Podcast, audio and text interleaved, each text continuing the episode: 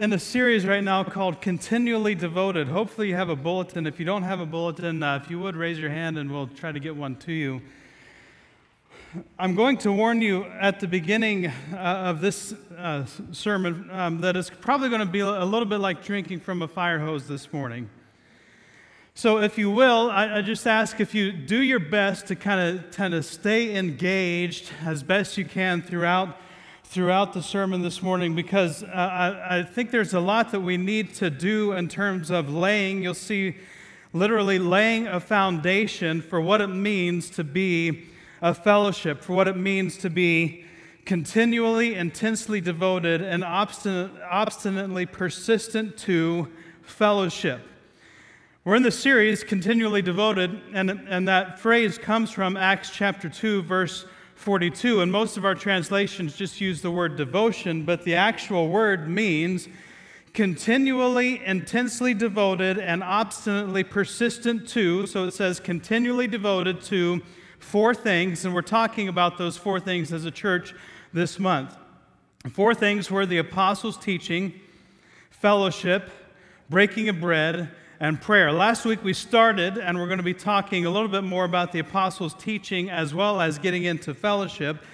What you're going to see, I hope, is that these all build on one another and they're all interconnected with one another. And if we focus too heavily on any one of them, then it's easy for the others to disappear altogether and become weak and anemic if they're there at all.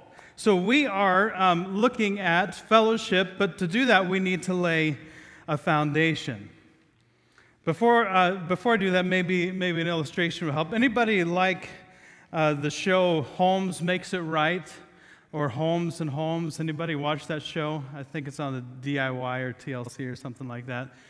Anyway, it's a, it's a Canadian builder, or Holmes and Holmes is a Canadian builder and his son, and their whole the whole premise of the show is they go into houses that have been built improperly, not up to code, not the way they should have been built, and they go in and they tear off the stuff and, and they start to expose all of the flaws of the house and then they make it right. They fix it, they go through, and actually, I think that's his business is called Make It Right.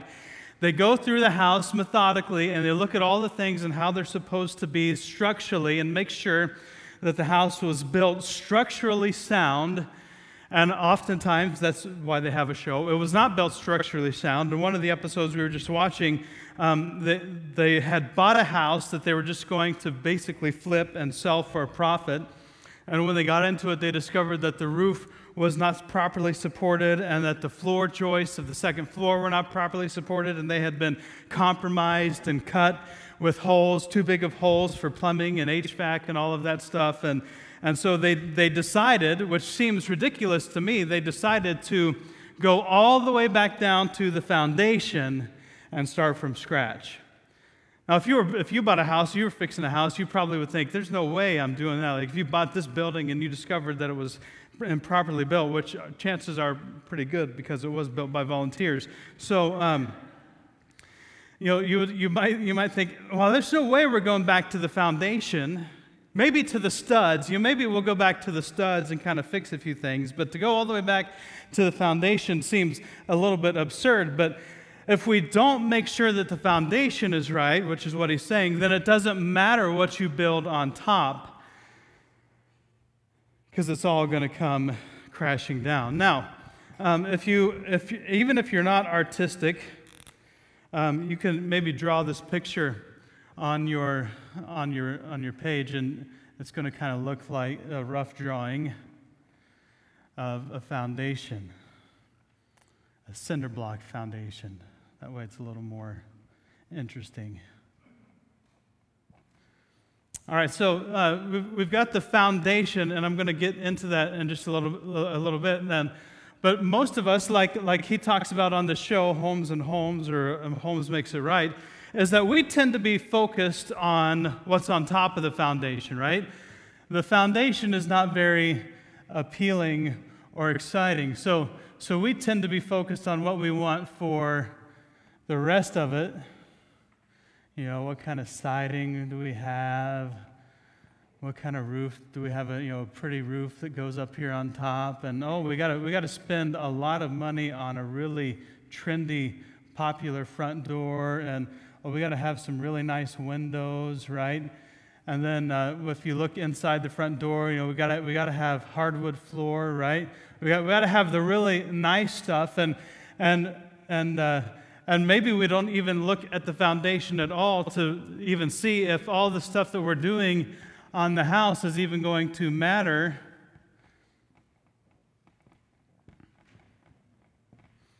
At all. And maybe if you can, if you can remember this phrase, it'll help. It is the foundation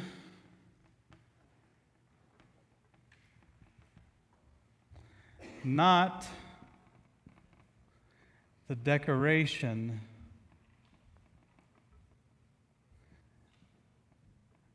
That counts. That's not my phrase. That was a phrase I heard another pastor use when he was talking about this. So, it is the foundation, not the decoration, that counts. Acts chapter 2, verse 42 says, They were continually devoting themselves to the apostles' teaching and to fellowship, to the breaking of bread, and to prayer.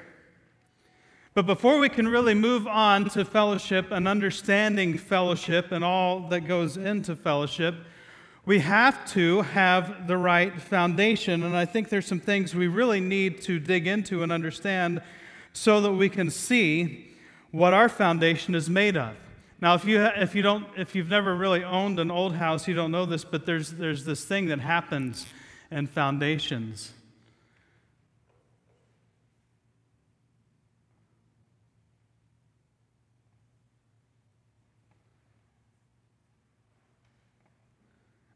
Especially old houses. They get cracks, right? And that's, that's, the, that's kind of the, that's the worst thing you could have happen on your house is if you had cracks in the foundation and it was kind of crumbling underneath us. But if we're going to understand fellowship, we need to actually look and see and, and see what the cracks are in our foundation for fellowship right now because because we don't really have foundation how they had foundation in the early church. And so there's something that has created this divide, this crack, that, that, that we're not built on something. Something is not right in the foundation because the house is starting to crumble. And so we need to look at the foundation of our fellowship with one another to see what is going on. And, and so I've got a few things. There's some notes, and actually, I'll, I'll post my notes later on Workplace, and we're going to post the sermon on Workplace to give you these tools to go back over them. And so um, you, take notes, do whatever you can, draw pictures, keep yourself awake. But I'm going to cruise through my argument this morning, and then we'll finish up. Three important things that we have to understand. These are underlying important things. First is that the world is discipling us.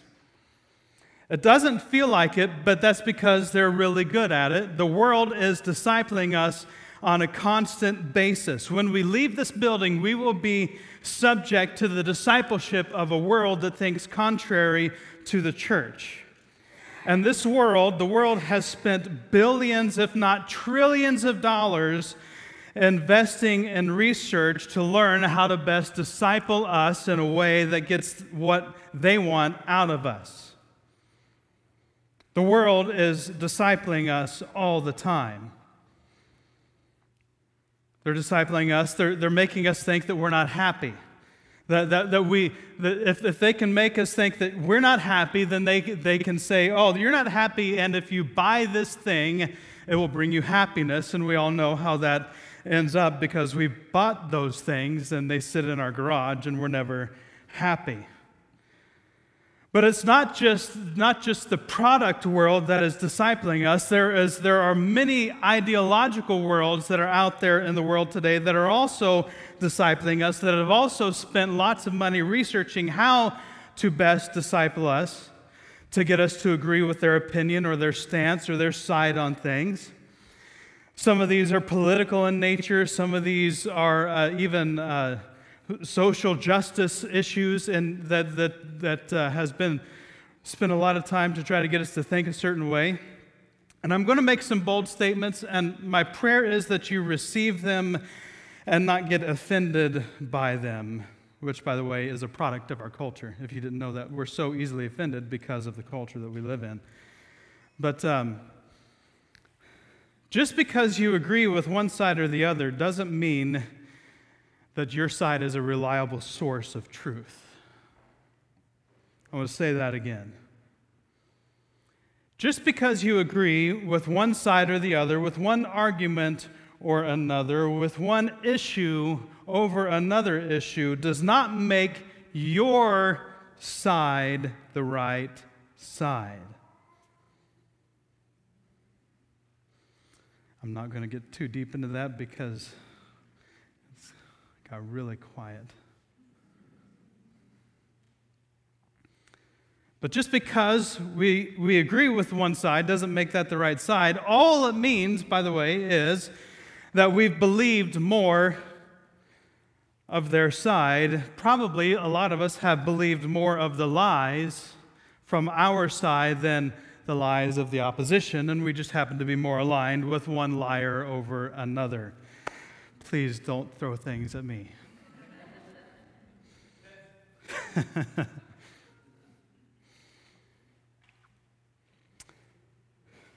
But in our life outside the church, we're constantly being bombarded with discipleship that is aimed at getting us to do things that support someone else's agenda. That's a very important thing we need to understand. We're being constantly bombarded with discipleship that is aimed at getting us to do things that support someone else's agenda. So the world is discipling us. And another thing is that the world has made us cynical to the truth. The world has made us cynical to the truth. God's truth runs counter to the lies of this world. And the world, because we've been so effectively discipled by the world, has made us cynical to the truth, the only truth, God's absolute truth. And so we even react at the idea that there could be something like absolute truth. But God's truth runs counter to the lies of this world, and the world is discipling us with deceitful tactics to manipulate us for its own agenda. So we're, we're, keep stick with me. We're, we're bridging two ideas: the apostles' teaching and fellowship, and it's all going to come together here in just a minute. The world is discipling us with deceitful tactics to manipulate us for its own agenda. But just because something feels right doesn't make it right. In fact, all that might reveal is the level of discipling that we've received from that particular world of thought. Something might feel right to us because we've been so discipled by that point of view that it feels right.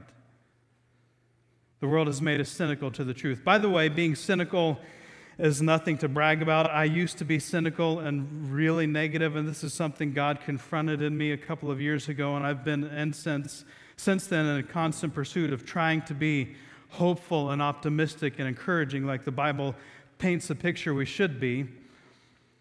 But I was cynical because I thought it made me look smart. But being cynical and negative doesn't make you sound smart, it just makes you look like a jerk. So the world has made us cynical to the truth. The third thing is that the only way to be the church is if we're built on the foundation of God's truth. Ephesians chapter 3, verse 19.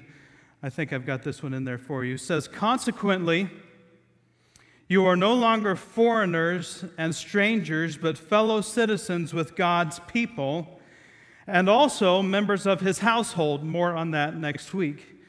Built on the foundation of the apostles and prophets, with Christ Jesus himself as the chief cornerstone. In him, that's Christ, the whole building is joined together and rises to become a holy temple in the Lord. So we are sitting here gathered together, built on the foundation of the apostles and prophets, with Jesus Christ as the chief cornerstone. And who was Jesus? What did Jesus say about himself? He said, I am the way, the truth, and the life. No one comes to the Father except through me.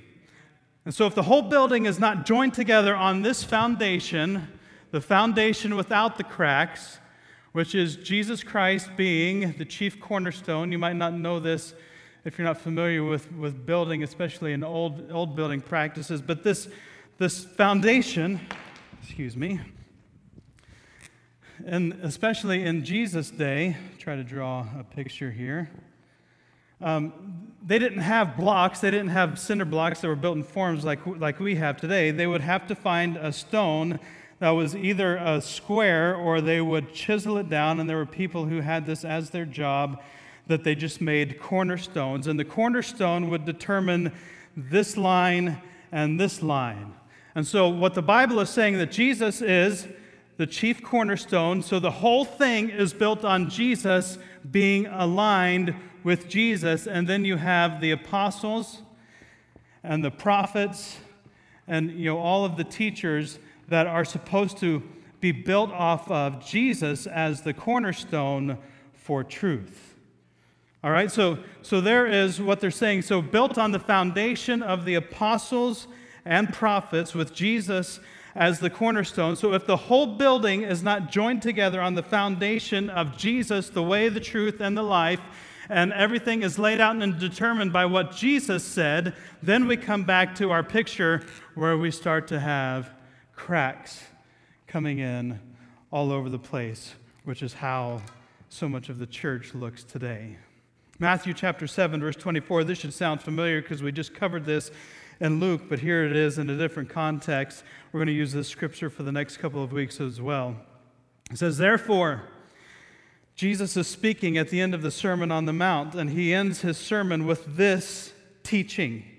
Everyone who hears these words of mine and acts on them or puts them into practice may be compared to a wise man who built his house on the rock. The rain fell and the floods came. Remember that? The rains came down and the floods came up. The rains came down and the floods came up. And the winds blew and slammed against the house, but the house on the rock stood firm. Right?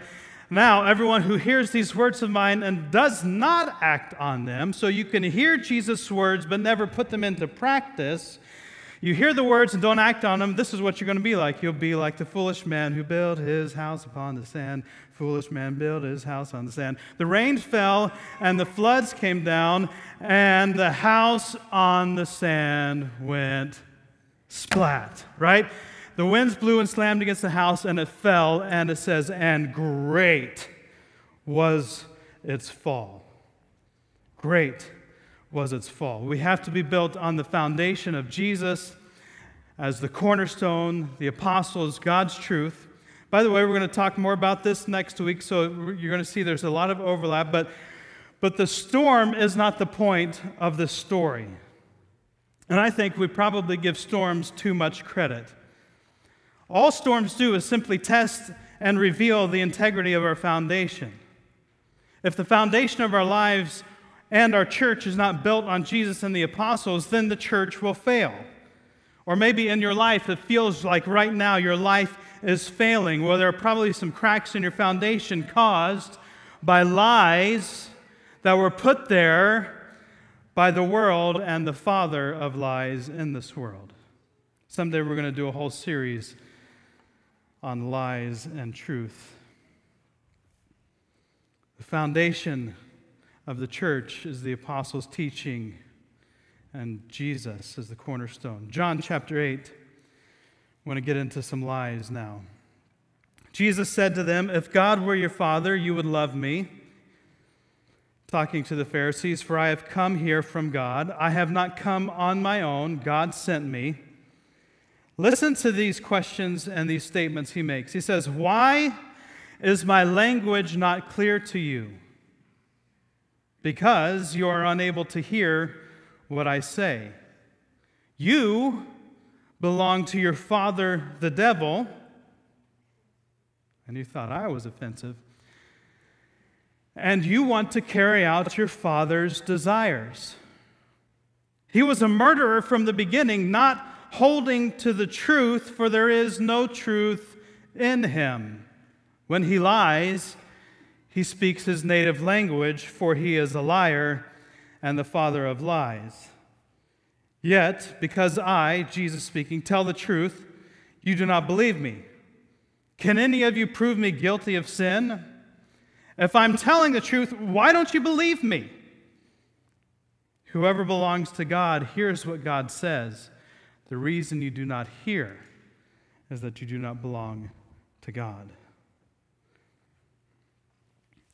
This is some really interesting teaching from Jesus. Jesus has, by the way, the, the most difficult teaching in all of Scripture that he lays out. Some of the topics in Scripture seem to be only reserved for Jesus to teach, as though it was only the Son who could teach them well.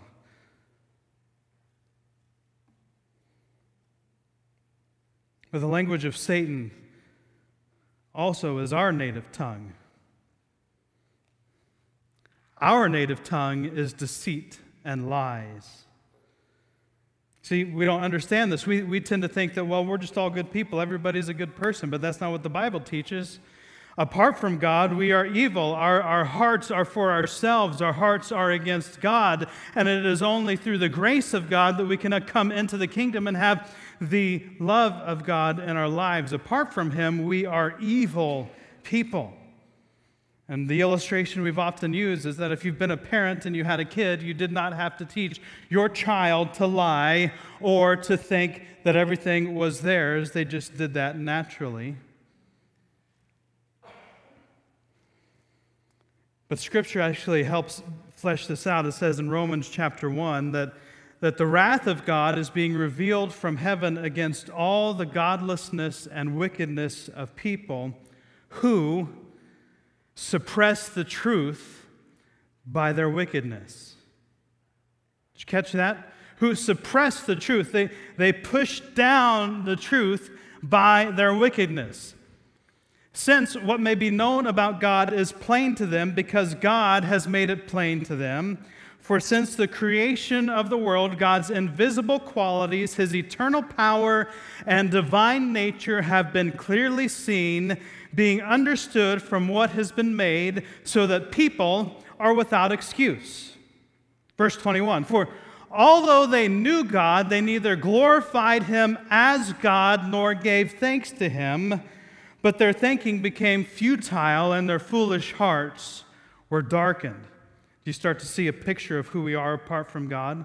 Although they claimed to be wise, they became fools, and this is a poignant verse exchanged the glory of the immortal God for images made to look like a mortal human being and birds and animals and reptiles. I want to stop there for just a second because it's such a powerful image. We become like what we worship. Did you know that? We become like what we worship. And if we are worshiping the things of this world, then we are literally becoming like the things of this world. But we are not like the things of this world. We're made in God's image, and God designed us to worship Him. And when we worship Him, we become more like Him. And what He wants is for us to worship Him so that we may become more like Him. But the problem is, we're being so discipled by the world that we're becoming like the world, and we're putting on the image of the world day in and day out instead of the image of God. And He wants us to look like him. Verse 24 says, Therefore, because they were doing this, because they were worshiping the world, suppressing the truth by their wickedness, therefore God gave them over in the sinful desires of their hearts to sexual impurity for the degrading of their bodies with one another. They exchanged the truth about God for a lie and worshiped and served created things rather than the Creator who is forever praised. Amen. Our native language has been confused to deceitfulness and lying and scheming for our own goods and our own selves. And if we are not extremely, extremely careful, we will bring all of that into the foundation not only of our lives, but of the church that Jesus wants to build, and it will all come crashing down with a big bang. So, what is this language then? What is this language of the father of lies? Lies. If we want to be built on the truth, then we need to start to identify the lies that are in our lives so that we can have our lives and our church be built on the truth of God. So, so, what is the language then of Satan? If the language of Satan is lying, then what does that look like? I want to point out five things here about what it has to do with, maybe six. I don't have them numbered. First is that Satan isn't just going to slap you in the face with a lie. We tend to think that because Satan is a liar, then he's going to come and he's going to come and tell you to do something, and you're just not, you're, you, well, of course you're going to not respond to that because you're prepared for that. That's not how Satan works. He's the father of lies. His native tongue is deception, and so he is very good at deceiving and scheming to get us off track. So we need to start to look for the subtle ways in which Satan's thinking, the thinking of the world, the, the lying, deceptive thinking, has wormed its way in to the foundation of our church, because that's how he's going to work over time. But this is how Satan works. He does a few really obvious things, and if you can start to look for them, you'll see them in your life. First one is we've talked many times about Genesis 3:1 where the serpent says to the woman, "Did God really say?" So one of his first tactics is questioning God. He's going to get you to question God, and we see this with Jesus when he's in the wilderness. And Matthew 4 3 says, The tempter came to him and said, If you are the Son of God, tell these stones to become bread. Are you really the Son of God? If you are the Son of God, did God really say that you're the Son of God? The result of questioning God leads us to doubt and not trusting. Another tactic is manipulating God. This is a big one in our day and age. Manipulating God. Matthew chapter 4, verse 6 says, If you are the Son of God, he said, throw yourself down, for it is written, and Satan, the father of lies, quotes truth. Did you see that? Satan, the father of lies, quotes truth from God's scripture to Jesus. It is written, He will command His angels concerning you, and they will lift you up in their hands so that you will not strike your foot against a stone. The result of manipulating God is using God for your own advantage. This is what Satan is going after Jesus. He's saying, hey, look, the Bible says that. How many times have we done this in our own lives? The Bible says this. This is what the Bible says. The Bible says, you know, basically, you know, name it and claim it, right? That's one of the big false teachings of our days. Well, well you, could, you could just say something and claim it as yours, and it's going to be yours because the Bible says that He'll give you the desires of your heart. And what you don't understand is that if you're going to have, if you're going to ask for the desires of your heart, then God actually has to change the desires of your heart so the desires of your heart are like the desires of His heart. But we don't like that whole thing, so we just want God to give us the desires of my heart. So I'm going to use that scripture and I'm going to quote it to God in prayer and say, You said you would give me the desires of my heart. And we try to manipulate God into getting what we want out of God, which is what Satan does.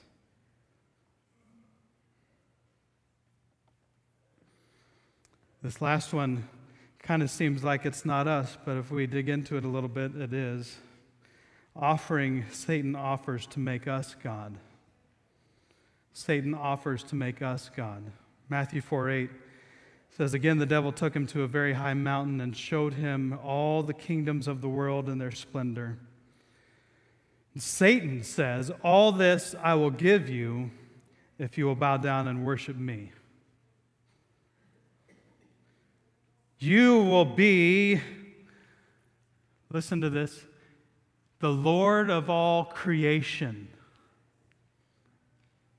if you bow down and worship me.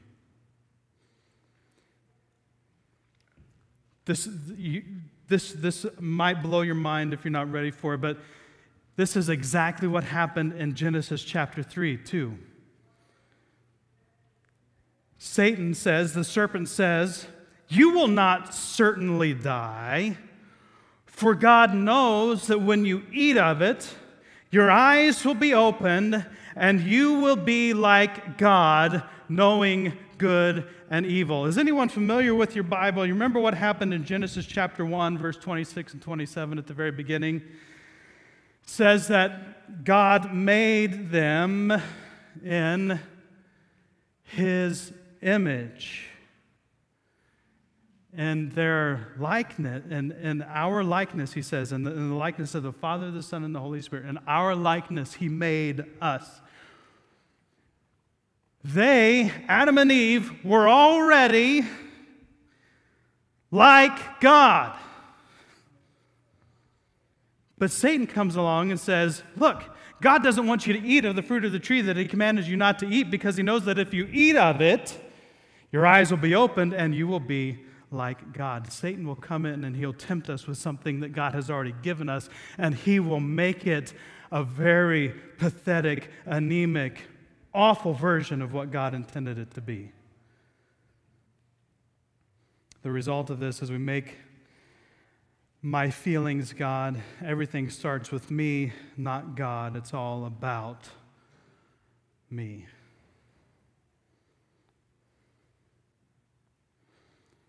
This tends to produce some awful things in the church where we go to God's truth and God's family with ourselves first on our minds. We approach God's community, God's family, with ourselves first. And so we tend to take something like church and make it all about ourselves. Or the opposite. We think we can do it on our own. We don't need anyone else. I don't need any community. Another lie that's going to affect us in the church is earning what can only be received. Romans chapter 5, verse 8. God demonstrates his own love for us in this. While we were still sinners, Christ died for us. We cannot earn what can only be received, but Satan has done a lot of damage getting us to think that we, we can and we have to earn it. One last tactic of the enemy that I've observed as a pastor over the years is that Satan is the father of lies. And we tend to know that truth. But he doesn't really have to do a whole lot of lying if he can keep us from even hearing the truth in the first place. If Satan can keep us from hearing the truth, then he's won. If we never receive and hear God's truth, then there's nothing for him to even worry about. These are some of the lies that I think have fractured the foundation of the church. And these are the lies that we need to start getting on our radar so that we can root them out of who we're going to be as the church of Jesus Christ who has built us up for his own purposes. And if we don't understand these things that I've been talking about, let me kind of bring us back to the ground that we've covered this far. If we don't understand that the world is literally discipling us away from God, the world is winning right now because the world has way more influence in most of our lives than God does. Let's be honest. Satan, our enemy, the enemy of God, is actively working to keep us from the life that God has for us. So, so Satan is also working through this world to keep us from God's best for our lives. And Satan also happens to be winning a lot of this battle because far too Christians are walking in the true joy of Christ. And the only way to be a church that stands the test of time is to be built on the foundation of the apostles' teaching of God's truth. And right now, so much of the church is crumbling because we've been building the church on the foundation of our personal preferences instead of God's design. See, we're running the risk right now of building a pretty house with no foundation. We're letting the world, we're letting deceitful ways determine our approach to church, and it's destroying the church. We're letting Satan keep us from, from hearing God's truth. We're making the church all about ourselves and what we want. Well, you might be sitting there asking now, well, what does any of this have to do with fellowship? I thought you were talking about fellowship today. It's a really good question. It's a very well timed question.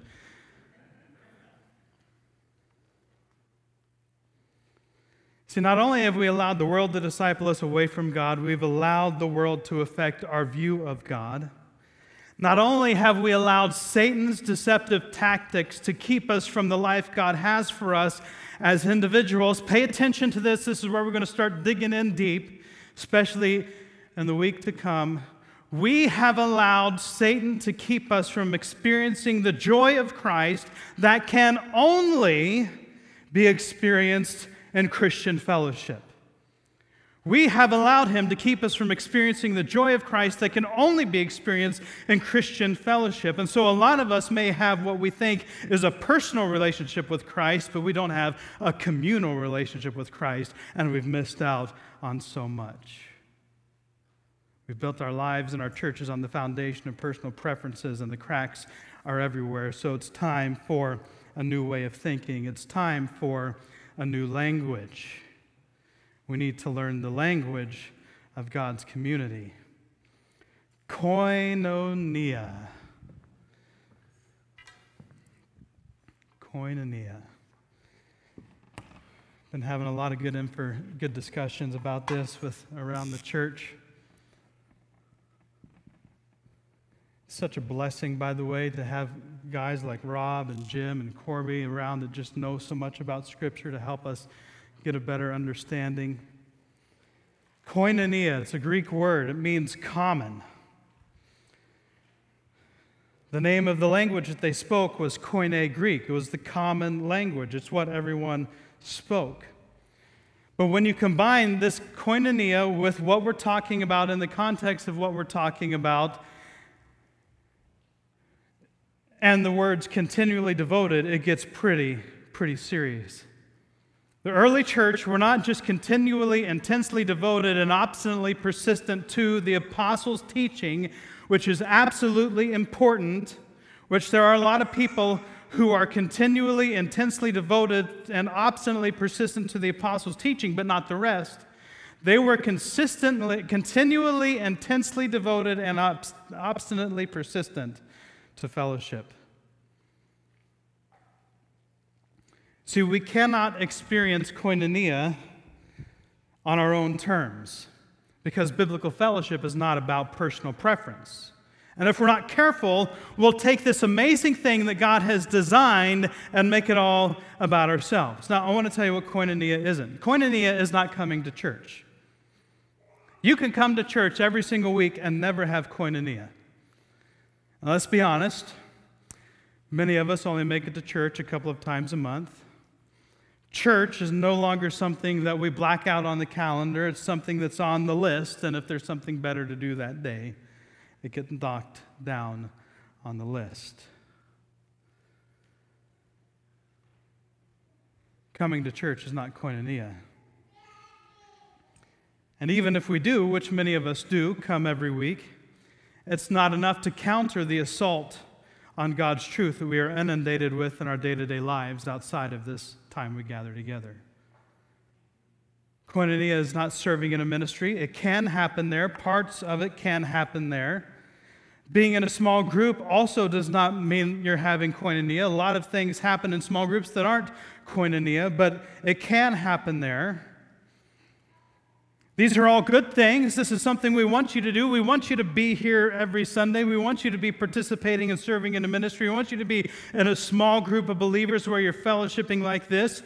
But in and of themselves, they're not koinonia. They are not common fellowship, sharing everything in common.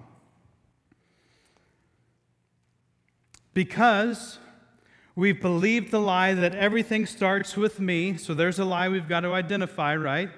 Because we have believed the lie that everything starts with me, and we don't like being told what to do or how to think. Anyone else in here who feels that way? You don't have to raise your hands. If you're bold, you can. But we don't like being told what to do or how to think. But because we believe that lie and we don't like being told what to do or how to think, we have robbed ourselves from experiencing the joy of Christ that can only be found in the context of his design. So, what is koinonia? Koinonia is common. It is, we're going to start using this, we're redeeming even text speak in our church. Koinonia is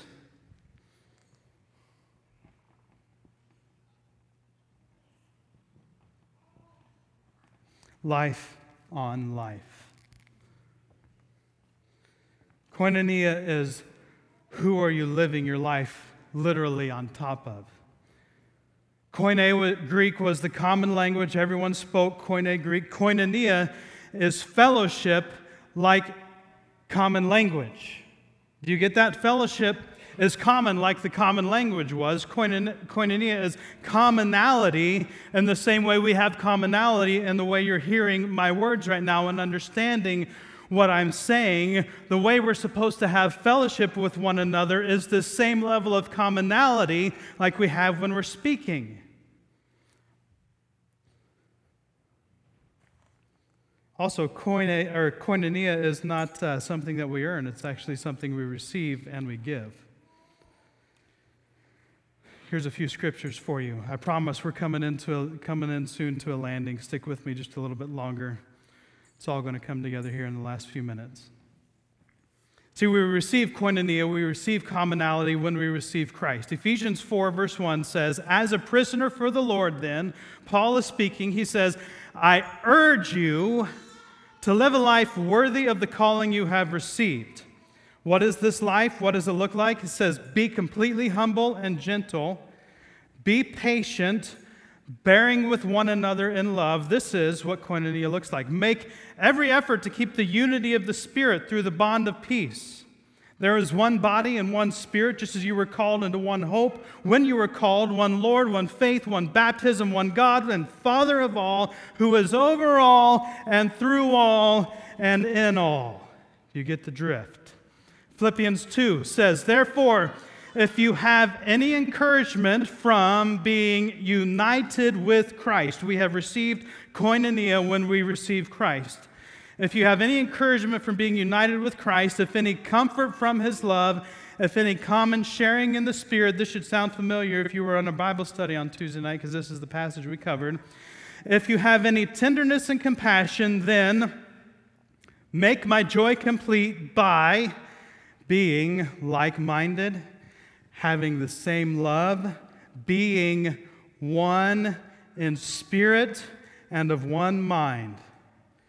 Do nothing out of selfish ambition or vain conceit. Rather, in humility, value others above yourselves or pushing others up, not looking to your own interests, but each of you to the interest of others. See, the lie of the world has says it starts with me and I get what I want out of the church and that's how I'm going to approach church, but that's not the spirit we have received. The spirit we have received is you first, I'm pushing you up, I'm lifting you up because of the spirit that is in me. Romans 8 verse 11 says, The Spirit of God who raised Jesus from the dead lives in you. The Spirit of God who raised Jesus from the dead lives in you. I thought there'd be more amens on that one, but the Spirit of God who raised Jesus from the dead lives in you. And just as God raised Christ Jesus from the dead, he will give life to your mortal bodies by the same Spirit living within you. In Christ, we receive koinonia as a gift because we have received the same Spirit. That means if you are in Christ in this room, if you put your faith in Jesus Christ and you're walking in your relationship with Him, that means we are all perfectly united by that one Spirit.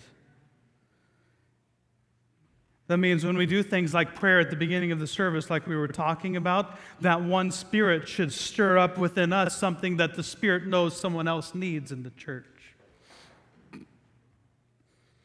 We all have a common, a koinonia, a common sharing in the Spirit, which is there in Philippians chapter 2.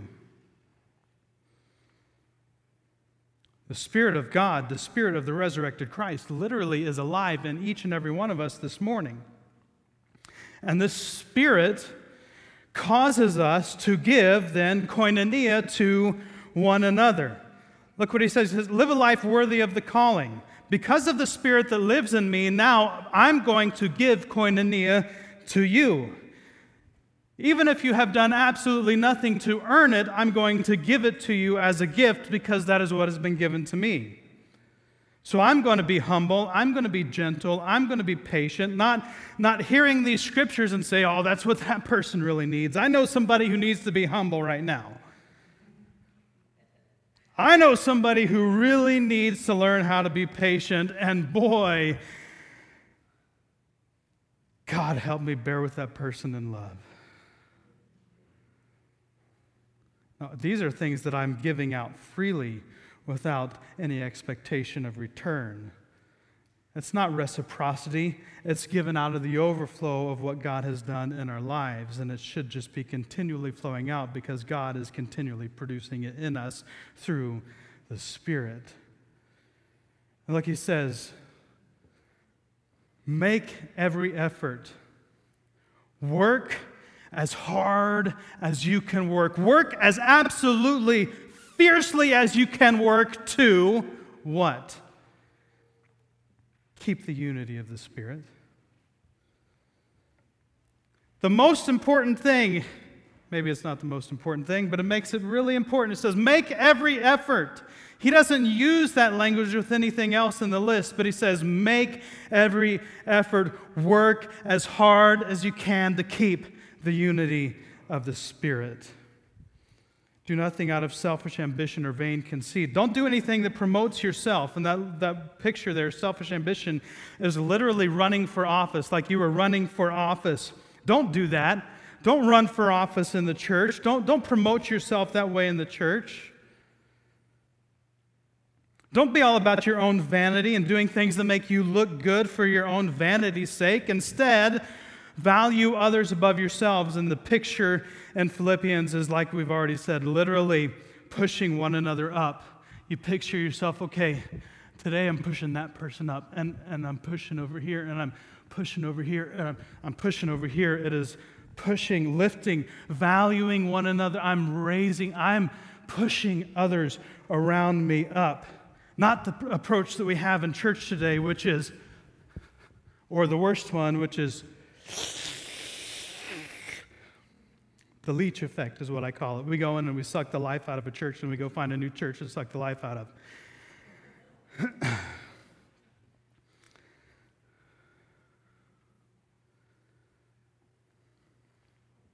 life on life, driven by unity from the same Spirit that causes me to look at one another around me and do everything that I can to pursue their interest.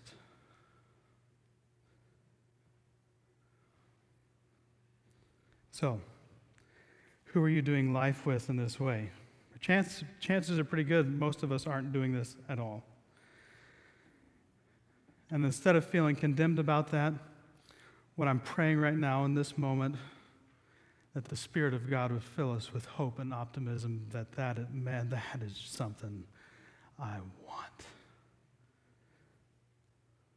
Instead of feeling, I, I'm not living this way. I don't have any koinonia with anybody. Instead of letting that condemn us because there's no condemnation for those who are in Christ Jesus, instead of letting the Satan, the father of lies, use that to bring us down and weigh us with a burden we weren't designed to carry, let it be something that the Spirit stirs in our hearts. I, I want that. I want that. I, I want what Jesus died to give me.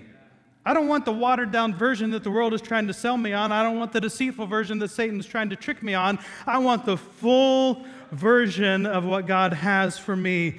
God, give me this koinonia. So, this is where we're headed as a church. We are doubling down on these things. We're putting all of our effort into the truth, the apostles' teaching, and to koinonia to breaking of bread and prayer. And we're just going to trust that as we go about the business of being that kind of body, God is going to use us to do whatever He wants. Instead of focusing on all the other stuff, we're focusing on what God has given us to focus on. And that's what this is. So, some questions, and we're going to close. You may want to write these down to think about and pray about later. How's your foundation? How is your foundation. Not other people's foundation, not the foundation of other people in your family, other people in your circle of friends, but how is your foundation? Are there lies that have cracked it? Have you made the church about you? Is church about you and your preferences, or is church about the unity of the Spirit? Becoming more like Christ as we worship Christ. How are you trying to earn the right to be in fellowship with others? Because a lot of us do this. We're trying to earn the right to be in fellowship, but let's just, maybe we should just stop that and just walk in it. But how are you doing that? Maybe, maybe God right now wants to identify some ways that you're doing this in your life. How are you trying to earn the right to be in fellowship with others? Here's one that might be a little bit harsh, but what are you do, what are you making others do to earn the right to be in fellowship with you?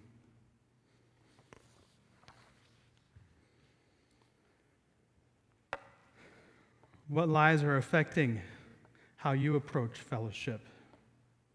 Maybe God brought some to light this morning through the common sharing of the Spirit that we have in this moment. Could you say that you are continually, intensely devoted, and obstinately persistent to life on life fellowship? Or are you so negative and cynical that no one wants to be in fellowship with you? An illustration to close. For the first four years of our marriage, we lived up in Longview. We actually just drove through Longview this last week on the way out to the beach. We went to Astoria with my parents who are here from Ohio. And besides, every once in a while, it's important to test your faith and take your life into your own hands. So we like to go through Longview once in a while.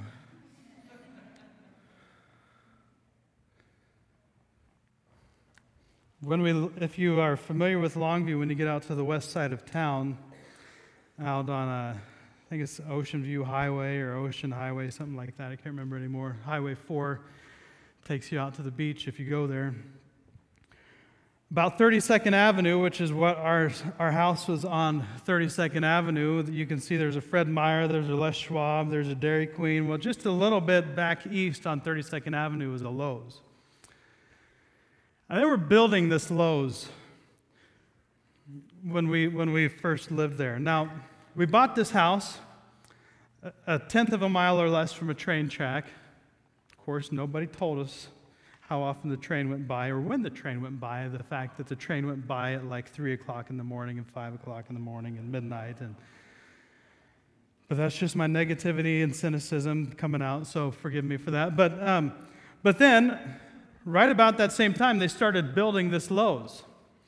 And I don't know if you're familiar with West Longview, but it's basically a swamp.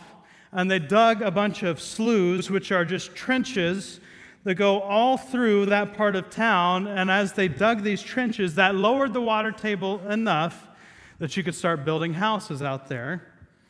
Now, our church was, was, was designed by an architect from California who was not familiar with water tables, and they put all of the ductwork for the system, for the whole system in the church, in the floor. And so every time the heat kicked on in the wintertime, the humidity level in the church went up to about 120% because the ducts were constantly filled with water because the water table was so high. But they put in all of these sloughs to try to lower the water table so you could build more houses out there, and they built houses and church and all kinds of different things. But code for a great big building like Lowe's, which is really heavy, tall concrete walls, you know, that they would prop up and tilt up there when they'd pour them and do all of that stuff, they had to do something a little bit different. They, they you want to know what I'm talking about? They had this machine that came in. And this, this, is, this is what our house sounded like for months.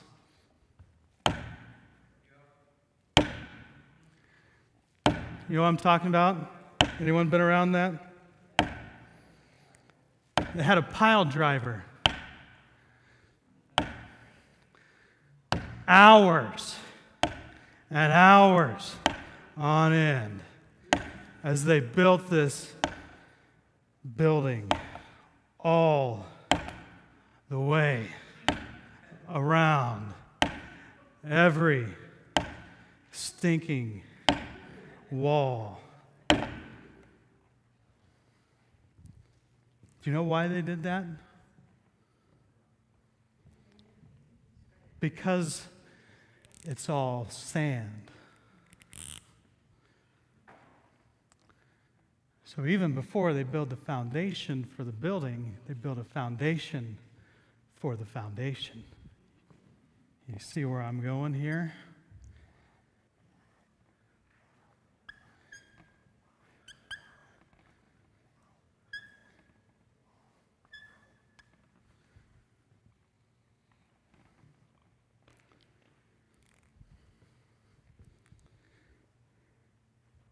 As the kingdom and the community of Jesus Christ, our call is to reflect Christ in the way that we love one another.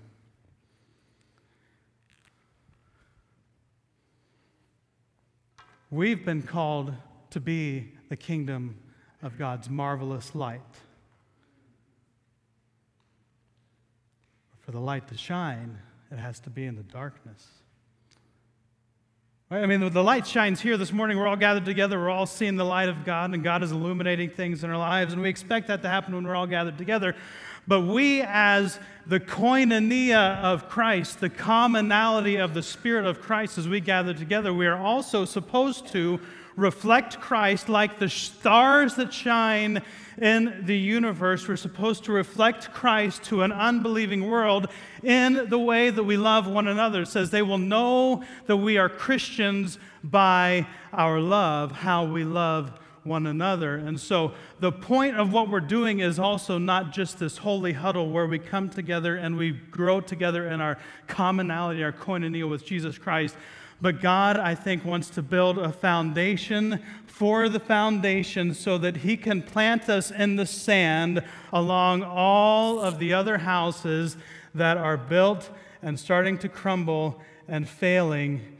As, as the world fails, He wants us to be there, living and shining like stars in the universe, so that they may be able to say, What is the deal with y'all?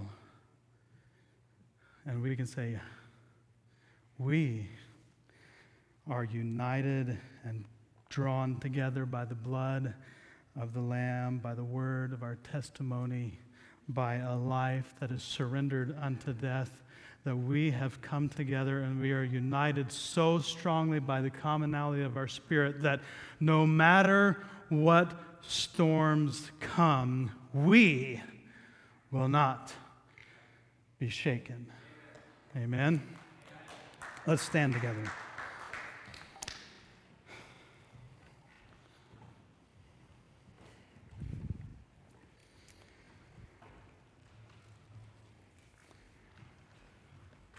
Worship team is, team is going to lead us in a song, and we will uh, sing that song, and we'll take communion together after that song.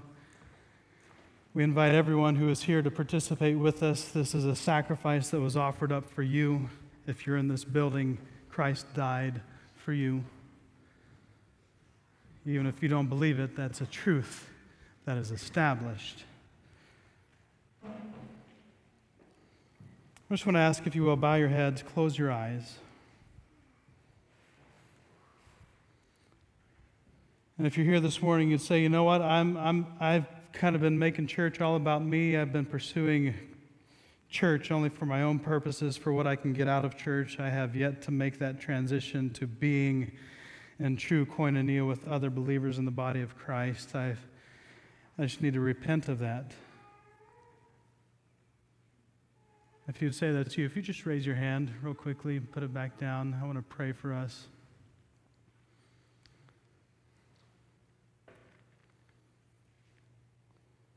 If you're here this morning and you'd say, you know what, I'm all in.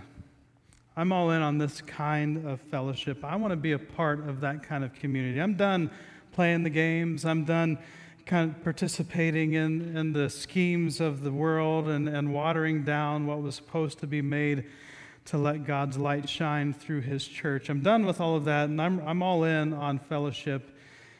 Would you just raise your hand? Yeah, you can put your hands down. Heavenly Father, thank you for your truth. Thank you that it is not dependent on me to determine how I'm supposed to live my life, but that you have decided in advance what is best for how I live and how we live together as your body. All I have to do is learn it. All I have to do is know it. All I have to do is receive it and apply it to my life. I thank you for that. I thank you that it is your truth and not my truth. Thank you that it is your truth and not the truth of this world, not the truth of common opinion, that it is your established truth, the truth on which the foundations of our very earth have been laid. Father, I pray right now in this moment as the Spirit is here in all of our hearts who have put our faith in you, that if there's anything that, that any wrong thinking in our minds that, that we need to repent of, that we've approached this whole thing wrong, and that you want to change our thinking right now in this moment, in this instant, and you want to lead us out of this place into an entirely new way of living. If there's any of that, I pray, Father, bring that to our minds, help us to lay that down once and for all, sacrifice that, surrender that, never pick it up again.